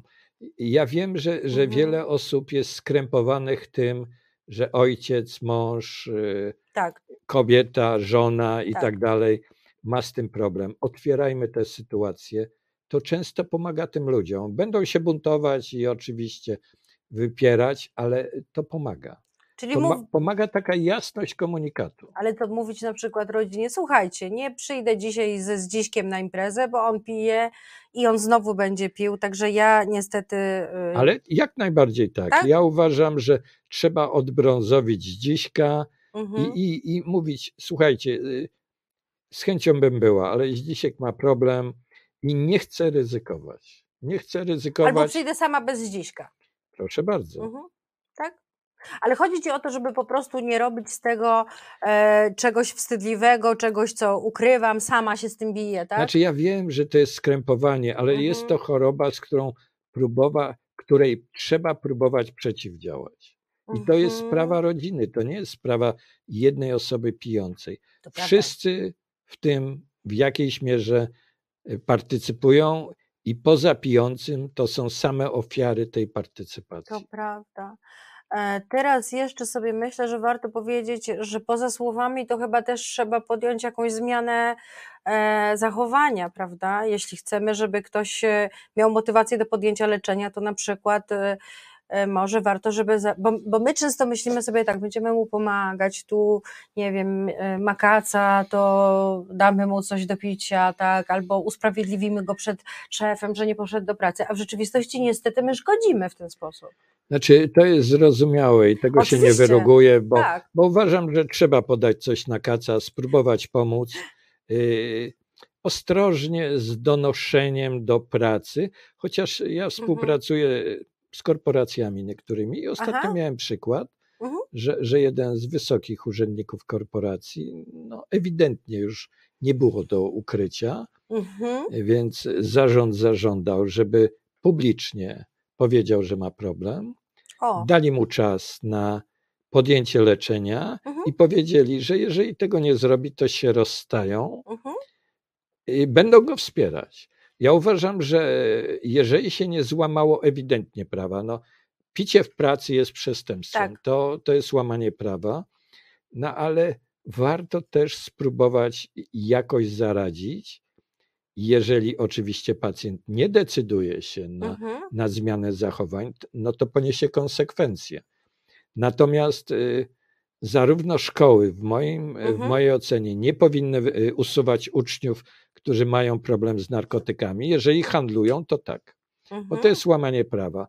Ale no, teraz któraś ze szkół do mnie zadzwoniła, że usunęła dwoje uczniów, bo wiedzą, że biorą narkotyki. Uważam, że to błąd, bo inni uczniowie, bo to nie jest najczęściej tylko dwoje uczniów, tylko więcej o tym wie, wtedy zaczynają to lepiej kamuflować, a dobrym przykładem dla placówki edukacyjnej byłoby to, że potrafimy pomóc. I to jest sygnał do wszystkich, którzy mogą mieć tego typu dolegliwość, że jeżeli macie problem, to my Wam spróbujemy pomóc. Zróbcie Mhm. coś dla siebie, my was będziemy wspierać, ale nie, nie wyrzucajmy uczniów ze szkół, studentów z, z uczelni, ani pracowników, jeżeli ewidentnie nie łamią prawa pracy mm, z, z, z miejsc pracy. Mhm. To, to nie pomaga. Ja myślę sobie też, to co ty powiedziałeś, to tak, ja sobie, jeśli chodzi o tą interwencję w miejscu pracy, to ja uważam, że to jest y, super inicjatywa, jeżeli po Tak prostu, jeżeli zarząd w, w tej pracy potrafi temu człowiekowi postawić taki warunek, Tak nie? jest. E, bo na przykład pamiętam ten film Żółty Szalik i tam właśnie Janusz Gajos gra przecież prezesa, no to i mm, tam jest cały, cała gromada ludzi, która po prostu to toleruje, ratuje go e, e, i generalnie to tak głównie kobiety to są niestety, natomiast y, no nie ma takiej, ja nie słyszałam o wielu takich sytuacjach, żeby w pracy powiedzieli, słuchaj, ja wiem, że ty jesteś uzależniony, jesteś super fachowcem, tak, my nie chcemy ciebie stracić. E, I też nie chcemy po prostu, żebyś się zapiął na śmierć, ale naszym warunkiem jest to, żebyś poszedł na terapię. I z tego co wiem, to u mężczyzn ten argument działa, bo facet się boi stracić swoich osiągnięć zawodowych swojej pracy. Na każdego trochę inaczej, ale Mhm. to są właściwe argumenty. Właściwe argumenty, żeby próbować Mhm. pomóc. Znam też panie. Panie też piją. No. No piją, Ale piją. nie, nie, znaczy dbajmy o siebie, żeby u nas czy w naszym kręgu było w miarę bezpiecznie. Mhm, okej. Słuchaj, ale też e, powiedziałeś o tych młodych ludziach, że się dowiadujemy, że w szkole jakieś dziecko używa narkotyków, a nawet się uzależniło. Ja myślę sobie, że wyrzucanie, ciekawa jestem, co Państwo na to, ale wyrzucanie dzieciaka to jest właściwie karanie go za to, że on ma jakieś problemy. Nie wierzę w to, żeby dwunastolatek świadomie się na przykład uzależnił. Znaczy to y, wyrzucanie dzieciaka, jeżeli y, ja wiem, że, Mhm. że, że on może stanowić zagrożenie, ale tak jak mówiłem, pomaganie Mhm. temu dziecku pomaga też innym dzieciom. Natomiast wyrzucenie go z placówki właściwie go skazuje, bo każda inna placówka wie, dlaczego on wyleciał z tej placówki. Mhm. Każda inna placówka już mu przypina łatkę i, i naprawdę to nie pomaga. I jeszcze dodatkowo e, ten dzieciak się dowiaduje, że jest po prostu e, odrzucony zwyczajnie, nie? To jeszcze myślę bardziej go raczej dobije niż, no może otrzeźwi, nie? Ale myślę sobie, że, że jakiś element ale stygmatyzacji tym jest. prawdopodobieństwo, znaczy na pewno Mhm. jest stygmat, no ale, ale dorośli też muszą myśleć, a dorośli, którzy mają władzę, yy, bo szkoła to jest instytucja totalna, no, szkoła ma Tak. władzę nad uczniem Mhm. i nie oszukujmy się. I, I nic w tym złego nie ma. No, szkoła musi być placówką, która naucza próbuje wychować, ale wychowują rodzice. I to naprawdę na rodzicach spo, spoczywa odpowiedzialność za bezpieczeństwo dziecka i rodziny. Także e, rodzicielstwo to duże zobowiązanie. To prawda, ja I, i namawiam do do, szanowania. do świadomego rodzicielstwa. E, To znaczy, ja myślę sobie jeszcze, że jeżeli ten dzieciak jest wyrzucony ze szkoły, jest ukarany, to też powoduje, że inne dzieci po prostu będą to ukrywały, więc Tak jest. paradoksalnie efekt jest jeszcze gorszy, tak? Tak. No, bo się nie, będą bały zwyczajnie przyznać, bo będą się bały takich samych konsekwencji. No dobrze. Drodzy Państwo, hmm, hmm, hmm, patrzę, co tu jest napisane. Teraz będą zabierane samochody. Może to i dobrze, jak ktoś jeździ pijany. Jestem zwolennikiem tej decyzji. Samochód jest narzędziem przestępstwa i, i, i powinien być odbierany. Można go odkupić za powiedzmy 25% wartości i tak powinno być. Wyrzucanie dziecka ucznia jest dowodem słabości grona pedagogicznego. Tak myślę, napisał Piotr. Słusznie. Też tak myślę. Mhm. No dobrze, słuchajcie. E, jeszcze sobie tutaj porozmawiamy przez pół godziny, więc macie ostatnią szansę zapytać Tomka. Tomek ma duże doświadczenie i e, obserwował też dużo nowych zmian w terapii, w obszarze terapii uzależnień, e, więc e, zachęcam do skorzystania z tej wiedzy. O, mamy chyba telefon, tak? Halo, halo? Odpowiemy. Nie ma. Halo? Realizator nam coś pokazuje. Kochany realizatorze, mamy telefon? Nie mamy, ale my nic nie No, słyszymy. dla, dla, dlaczego? No, no, dlaczego nie słyszycie? To, to, to słuchajcie. Ten ktoś zadzwonił do realizatora. Ale nie no, na kanał, na kanał Jest, Reset jesteś.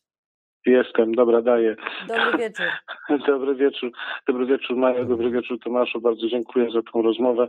E, Nosiłem się z zamiarem zadzwonienia dużo wcześniej, ale tak nie miałem odwagi, nie miałem odwagi, nie miałem odwagi, aż w końcu mówię, nie no kurczę, muszę się odezwać. E, e, No, Powiem słuchamy, tak. Powie, no tak, tak, tak, bo ja się muszę skupić. No, słuchajcie, tyle prób było w mojej głowie, a to jest ta Okej. przeudana. E, bardzo dziękuję za tą rozmowę, bo e, e, gość, gość, szanowny Tomasz, powiedział parę bardzo cennych uwag, e, o których tutaj na czacie pozwoliłem sobie e, zaznaczyć Mhm. to, że, że to pacjent ma problem. No umówmy się, tak? Mhm. że to uzależniona osoba, osoba uzależniona, bo nie mówmy, że y, tak czy inaczej chora, czy coś takiego, uzależniona po prostu, uzależniona w taki czy inny sposób, bo mówimy tu o uzależnieniu od al- al- e, alkoholu, narkotyków, ale w sumie te uzależnienia sięgają dużo dalej. Tak, no sięgają do różnych tam spraw komputerowych, sięgają do cukru, sięgają do soli i tak dalej, i tak dalej, i tak dalej. I to, co powiedział Tomasz, jest niezmiernie cenne, że to osoba, która zgłasza się z problemem, musi mieć w sobie e, dostateczne pokłady przekonania, że chce ten, ten- problem zmienić. Jeżeli ta osoba nie ma tego przekonania, przepraszam, e, to, no to wiele z tego nie będzie. Tak mi się wydaje. E, I teraz e, idąc dalej, jeżeli otoczenie tej osoby nie rozumie, że tej osobie trzeba pomóc, a nie karać, to też niewiele z tego będzie. To też tak wyjdzie właśnie tak niejako. Otoczenie jako współuzależnione i to nie tylko rodzina, nawet i pedagodzy w szkole.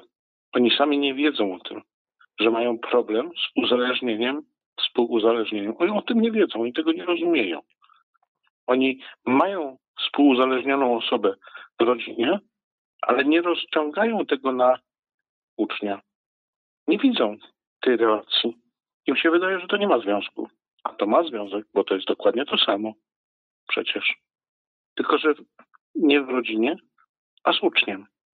A czym się uczeń różni od, od rodziny? Co jest czymś gorszym, innym? Mhm. I tak dalej, i tak dalej. A masz jakieś pytania do Tomka? Nie, ja chciałem tylko podziękować za tą rozmowę. Za wiele cennych uwag. Dziękuję. bardzo dziękuję. Bardzo dziękuję także. Miłego wieczoru. Wzajemnie. Do usłyszenia. No dobrze. Mm, Jeżeli ktoś ma ochotę do nas zadzwonić, to zapraszamy, oczywiście. Albo napisać tu. Albo napisać do nas.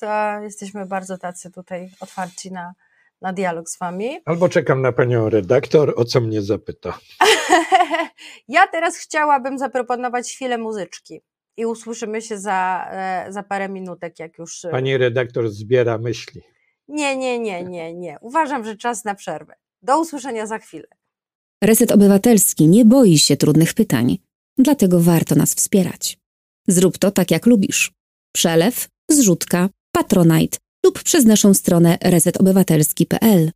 No i wracamy do rozmowy. Właściwie to jest już ostatnie 25 minut naszej rozmowy. Audycja Psychotropy. Ja się nazywam Maja Ruszpel. Jest ze mną Tomek Harasimowicz, który jest e, terapeutą uzależnień.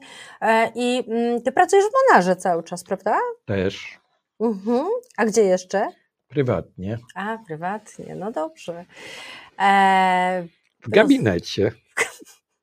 Rozmawiamy o terapii uzależnień. Tomek, chciałam zapytać, e, czy, e, czy w ogóle istnieje taka sytuacja, w której my możemy powiedzieć, że odmawiamy pomocy? To jest ta sytuacja, co ty mówisz, że ktoś jest agresywny i tak dalej, jakby łamie po prostu prawo, to wtedy? Znaczy, Czy w ogóle taka podejmując sytuacja y, ten wysiłek, ten zawód, Mhm. tę pracę, nie możemy odmówić pomocy potrzebującemu. Mhm. Natomiast możemy w określonych sytuacjach przerwać ten proces, który się wydarza. No, tak jak mówię, gdy e, osoba, e, która przychodzi do nas, jest agresywna. Mhm. No, e, e, raz, musimy mieć metodologię pracy z agresywnym Mhm. pacjentem. Dwa, w danym momencie to nie znaczy, że przerywamy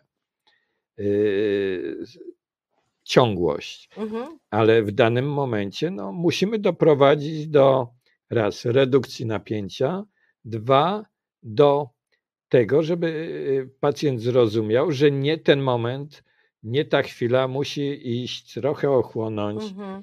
i możemy, y, czekam na telefon, kiedy zadzwoni i, i czekam, ciekaw jestem, y, co mi powie i co zaproponuje. Mhm.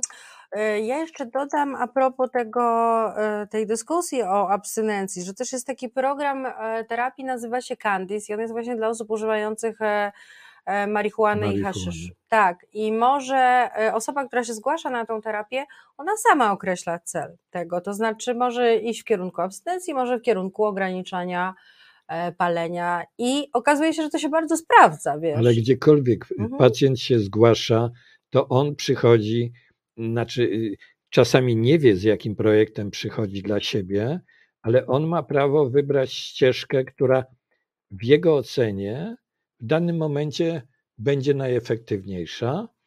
I, i, I to się okazuje w procesie, bo, Mhm.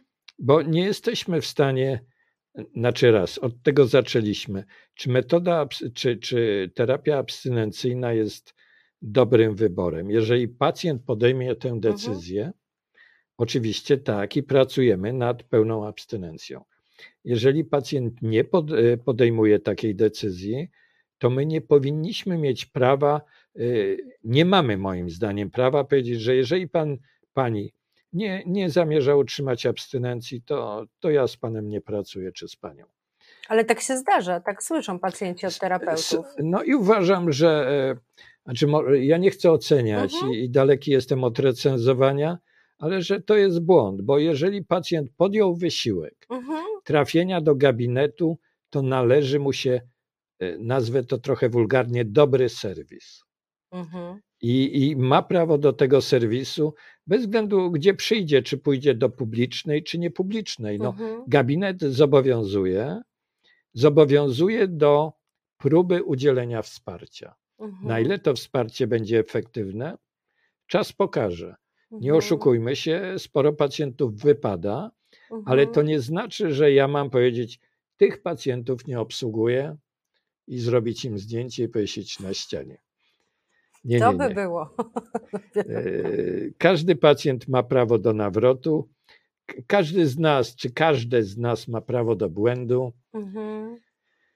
A, a skoro się podejmujemy wysiłku pracowania w tym obszarze, no to musimy mieć duży obszar też świadomości i tolerancji.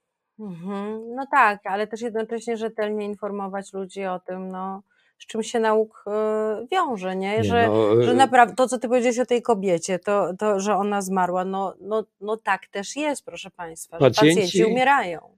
Bywa tak, że Mhm. e, ja w swojej długiej praktyce no, no mam pewno ileś tam krzyżyków, które muszę postawić przy niektórych osobach, ale Mhm. ja nie będę żył za nikogo. Ja nie będę, Mhm. ja nie będę podejmował wysiłku za nikogo. Ja mam podejmować wysiłek, żeby ten ktoś chciał utrzymać swoją determinację.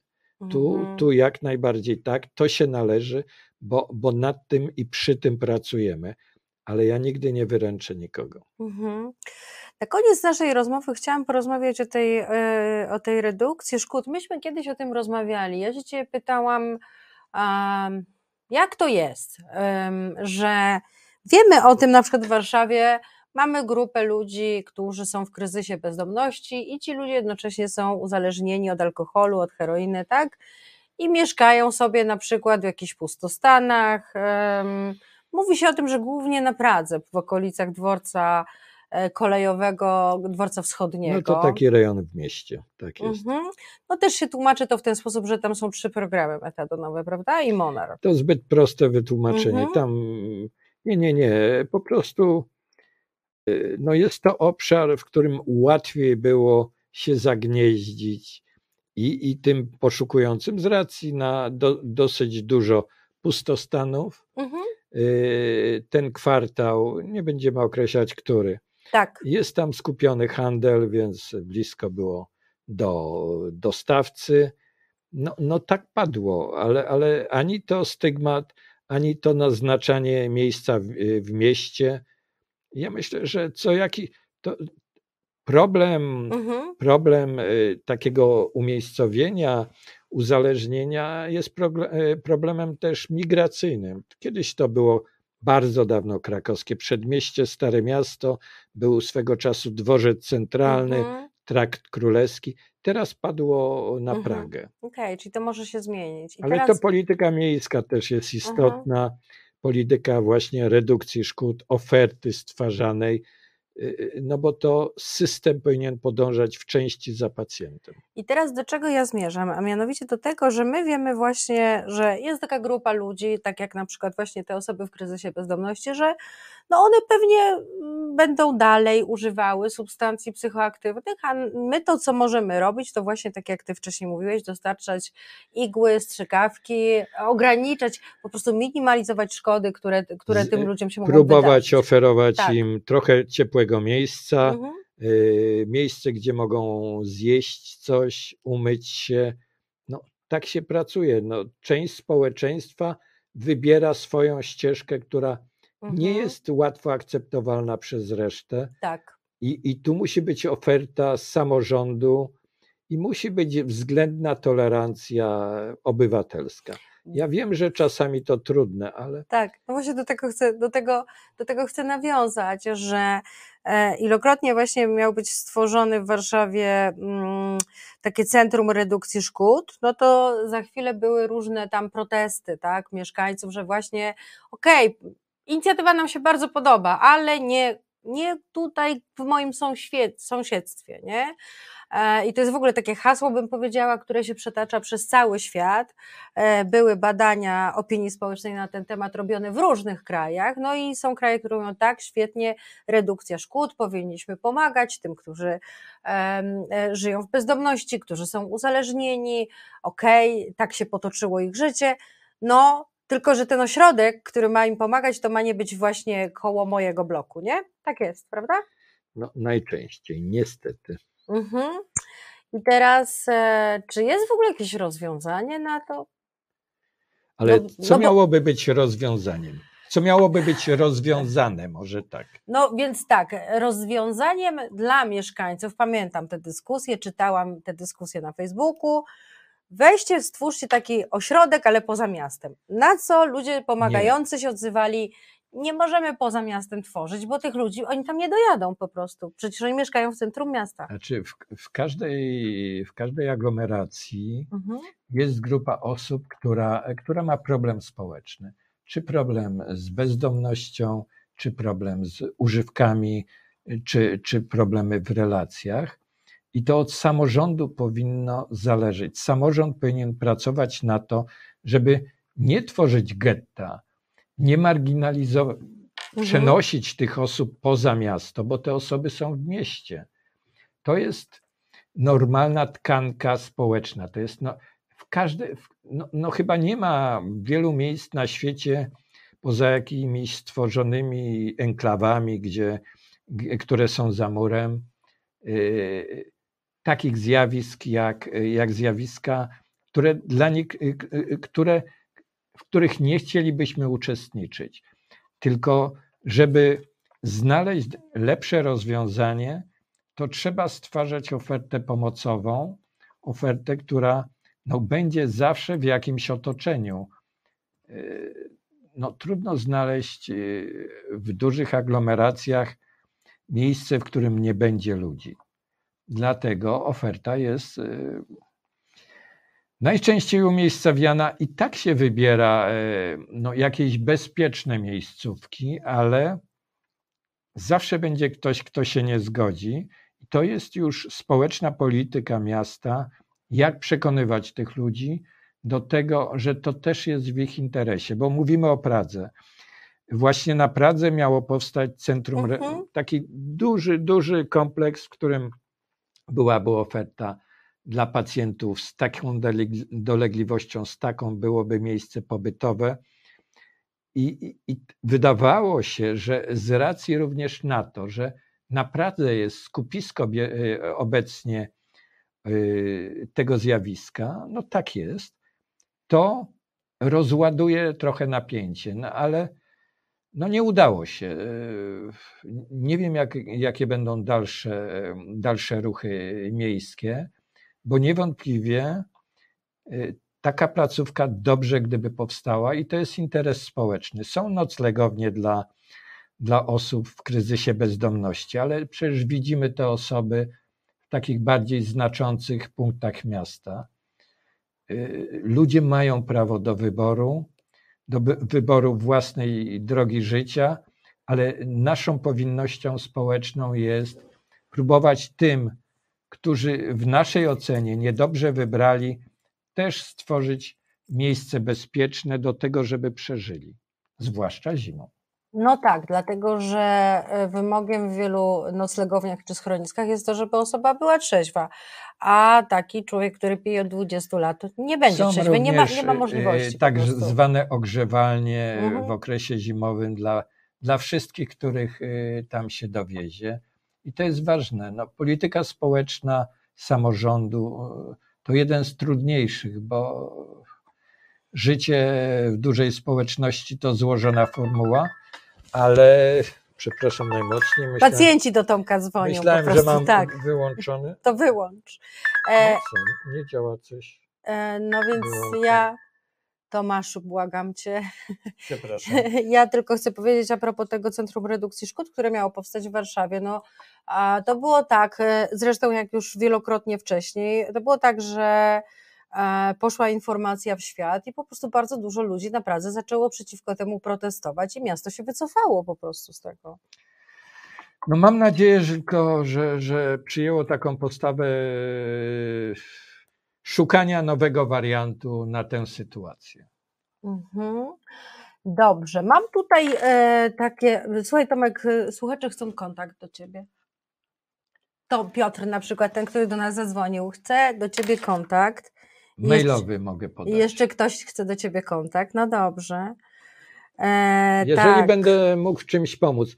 Znaczy, jestem na stronie internetowej Urzędu Miasta, organizacje pozarządowe, y, Komisja Dialogu Społecznego do spraw przeciwdziałania narkomanii i HIV-AIDS. Tam jest, zresztą podam Państwu, trudne. będzie prościej. To za trudne. Y, Mój mail Mhm. th Małpa. małpa terapia przez th therapia.pl Mhm. Tak. prosty. Jeżeli Państwo mają, mają potrzebę kontaktu, bardzo proszę. No i, i nawiążemy Z doświadczenia wiem, że możecie nawet teraz napisać, bo Tomek nie śpi tu drugiej w nocy. Może jeszcze dzisiaj Wam odpiszę. Ale nie mam maila w telefonie, także odbieram maila tylko w domu Okej, e, teraz tak, tutaj Katarzyna bądź Zaręba, pracy. Katarzyna Zaręba-Niedźwiecka du, dużo napisała do nas. No, przeczytajmy trochę. Tak, na ile e, często ludzie, dzieci wpadają w uzależnienia z powodu przeżyć bez pomocy, traumy, a potem wyuczonego zachowania, które ma pomóc unikać strachu czy negatywnych emocji. I nie chodzi mi tylko o substancje, tylko o różne zachowania. Nie muszą być wcale szkodliwe per se, ale na przykład uciążliwe dla otoczenia i ewidentnie ograniczające e, osobę. I ja się tutaj zaczynam gubić jednak. Trudno chyba wtedy nawet stwierdzić, czy to uzależnienie, czy po prostu ktoś tak ma, nawet jeśli, nawet jeśli. Um, Znaczy, y, y, ja się troszkę pogubiłam, ale może ty. za każde, w każdej sytuacji, w której ktoś czuje deficyty, czuje Mhm. y, y, niespełnienie, czuje, że, że nie radzi sobie społecznie, no, są linie pomocowe, chociaż y, linia jeszcze nie, nie wyczerpuje tego całego procesu, ale są poradnie, do których warto trafić. Jeżeli ktoś mieszka w mniejszej miejscowości, y, no to powinien korzystać z, owych linii pomocowych, bo i ta linia powinna nim pokierować, gdzie trafić, żeby łagodzić, łagodzić napięcie wynikające z bieżącej sytuacji, z egzystencji. Egzystencja rodzi napięcie. I egzystencja młodego człowieka, który no, spotyka się z brutalnym światem, często we własnym domu, często w szkole, na ulicy. No, dobrze, gdyby znalazł kogoś, y, kto, kto spróbuje złagodzić jego napięcie i jakoś nim pokierować, żeby mógł znaleźć pomoc. Ale to, to ja nie wiem, czy to jest odpowiedź tej pani. No nie wiem, bo tu nie było też tak wprost konkretnie jakiegoś pytania. No, y, na pewno jest tak, jak y, Katarzyna piszesz, no, że część ludzi się uzależnia bardzo wcześnie, nie mając oparcia, nie mając pomocy ze strony bliskich i to jest po prostu jakiś taki sposób właśnie łagodzenia napięcia, czy też ucieczki od tego, e, co jest po prostu na przykład nie do zniesienia albo nie jest na barki 16-letniego przykładowo człowieka. No bo... Przemoc również jest ogromnym problemem, proszę Państwa, współcześnie. Są linie pomocowe, są placówki, każda również z placówek pomocowych, poradni psychologiczno-pedagogicznych, poradni uzależnień, powinna, y, y, powinna móc znaleźć ścieżkę łagodzenia czy rozwiązywania tego problemu. I, i, I nie bagatelizujmy przemocy ani we własnym kręgu, ani gdzieś w okolicy. Przemoc rodzi, rodzi ogromne napięcia, rodzi ogromną bezradność i, i, i tym ludziom trzeba spróbować pomóc. Jeżeli damy radę, to, to, to damy radę choćby pokierować. To już jest bardzo istotny fragment. Mhm, to prawda, to znaczy to hasło, że e, przemoc karmi się milczeniem, to jest naprawdę klu- kluczowa sprawa. I to też jest tak, jak rozmawialiśmy o tym współzależnieniu, e, kobiety, które doświadczają przemocy, też się tego wstydzą i też to ukrywają, tak? No bo kim ja jestem, że, że na coś takiego pozwalam, tak? E, Katarzyna napisała jeszcze, Chyba chodziło mi o to, że. No, zniknęło. bo będzie tutaj na ekranie. Chyba chodziło mi o to, że. No to Państwo przeczytają. Chyba chodziło mi o to, że czasem długo trwa zauważenie nawet, że coś jest problemem, albo gdzie leży problem. E, Alkohol i narkotyki widać przynajmniej. No tak, to prawda, bo sobie myślę, na przykład nie widać, e, nie wiem, uzależnienia od seksu to może, albo od hazardu może nie być widać, bo to można robić w samotności. No, można. Seks raczej nie. Nie, bo jeśli chodzi. Można, bo No, można też w samotności, zgoda. mówi się o tym, że główna taka mani- to, jak się manifestuje te, to zaburzenie, uzależnienie od seksu, to jest głównie właśnie, to dotyczy facetów, masturbacja przy pornografii i robią to samotnie przez E, wiele godzin. Zgoda. E, Natomiast e, gro, gro pacjentów uzależnionych do od seksu jednak szuka interakcji, Mhm. bo e, e, masturbacja może stanowić problem, jeżeli staje się kompulsywna. Mhm. I, i, i, wówczas, ale to wszystko, o czym mówiliśmy o uzależnieniach, jeżeli Mhm. jest jakaś sytuacja, która destabilizuje taki zdawałoby się normalny krąg, y, normalne funkcje życiowe, należy y, na to zwrócić uwagę. I oczywiście, jeżeli y, osoba y, co chwila otwiera strony, y, strony pornograficzne i się przy nich masturbuje, to, to znaczy, że, że, Mhm. y, różne, że jest coś nie tak. Różne osoby mają różną ekspresję, różną pobudliwość, y, różny potencjał seksualny. I, I tu z jednej strony y, można powiedzieć, że jeżeli mają tak nadzwyczajne libido, to, to mają prawo też je rozładowywać. Ale je, nadzwyczajne libido też nie trwa wiecznie. Jeżeli ono destabilizuje y, nasze funkcjonowanie społeczne, rodzinne w relacjach, to znaczy, że mamy problem.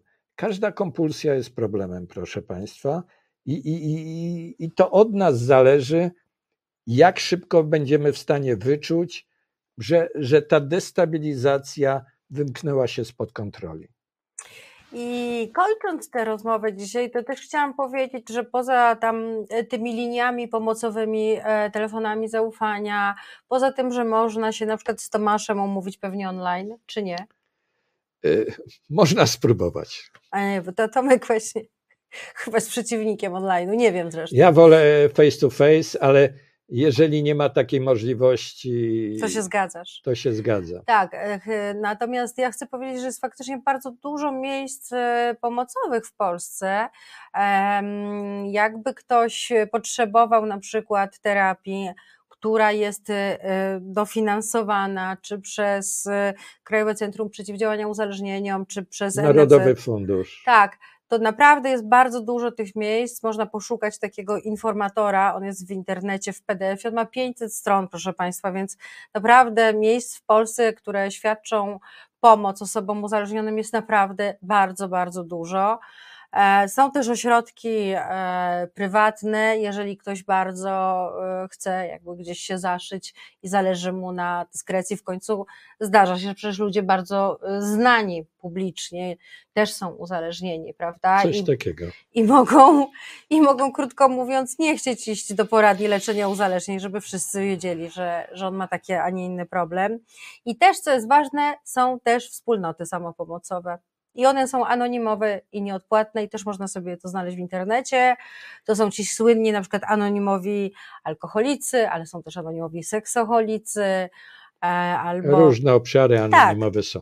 Proszę Państwa, w XXI wieku naprawdę można znaleźć po, y, pomoc, a mhm. jeżeli jej nie znajdujemy, należy się jej domagać. Są instytucje, które mają obowiązek nam pomóc. To różnie działa, bo, bo taki jest świat, ale domagajmy się wsparcia dla siebie i nie rezygnujmy, jeżeli uważamy, że wsparcie jest nam niezbędne, nie rezygnujmy z tego celu. Okej, okay. Tomaszu, Katarzyna pisze do ciebie, może do mnie też. Fajne, empatyczne podejście do pacjenta. Dzięki serdeczne, bardzo ciekawa rozmowa. E, dziękuję bardzo. Ja też bardzo Ci dziękuję za Twoje komentarze. To też, to też jest dla mnie bardzo ważne. E, ja akurat e, mam taki temat audycji i takie problemy poruszam, w których Wasze komentarze i Wasze pytania akurat są bardzo, bardzo ważne. Zobacz, Tomasz, mamy kolejne miłe słowa. Ludwinia pisze: Dziękuję za bardzo ciekawą audycję. Dziękuję, Ludwinia, że byłaś z nami. Mimo tego, że jesteś uzależniona, jak pisałaś od nas. Okej, okay. drodzy Państwo. Yy... Życzymy dobrej nocy. Życzymy Wam dobrej nocy, yy, spokojnej nocy. Jakby coś, to po prostu, jakbyście potrzebowali, Ben Kruczek pisze, Pani Maju i Panie Tomaszu, dziękujemy. E, gdybyście potrzebowali znaleźć z którymś z nas y, y, kontakt poza audycją. Ja jestem na Facebooku, więc mnie bardzo łatwo jest znaleźć. Ja nie jestem na Facebooku. Tomka nie ma na Facebooku, ale Tomek jest za to w internecie. Adres podawał thmałpatherapia.pl, prawda? Dobrze pamiętam. Także słuchajcie, jeśli potrzebujecie jakiejś pomocy czy rozmowy, to zapraszamy oczywiście do kontaktu. E, jeśli ta rozmowa Wam coś dała, to tym bardziej się cieszę, bo, bo na tym mi zależało. I kochani, ramówka się zmieniła. Widzimy się za tydzień w czwartek o 21. Dobranoc, papa. Do widzenia.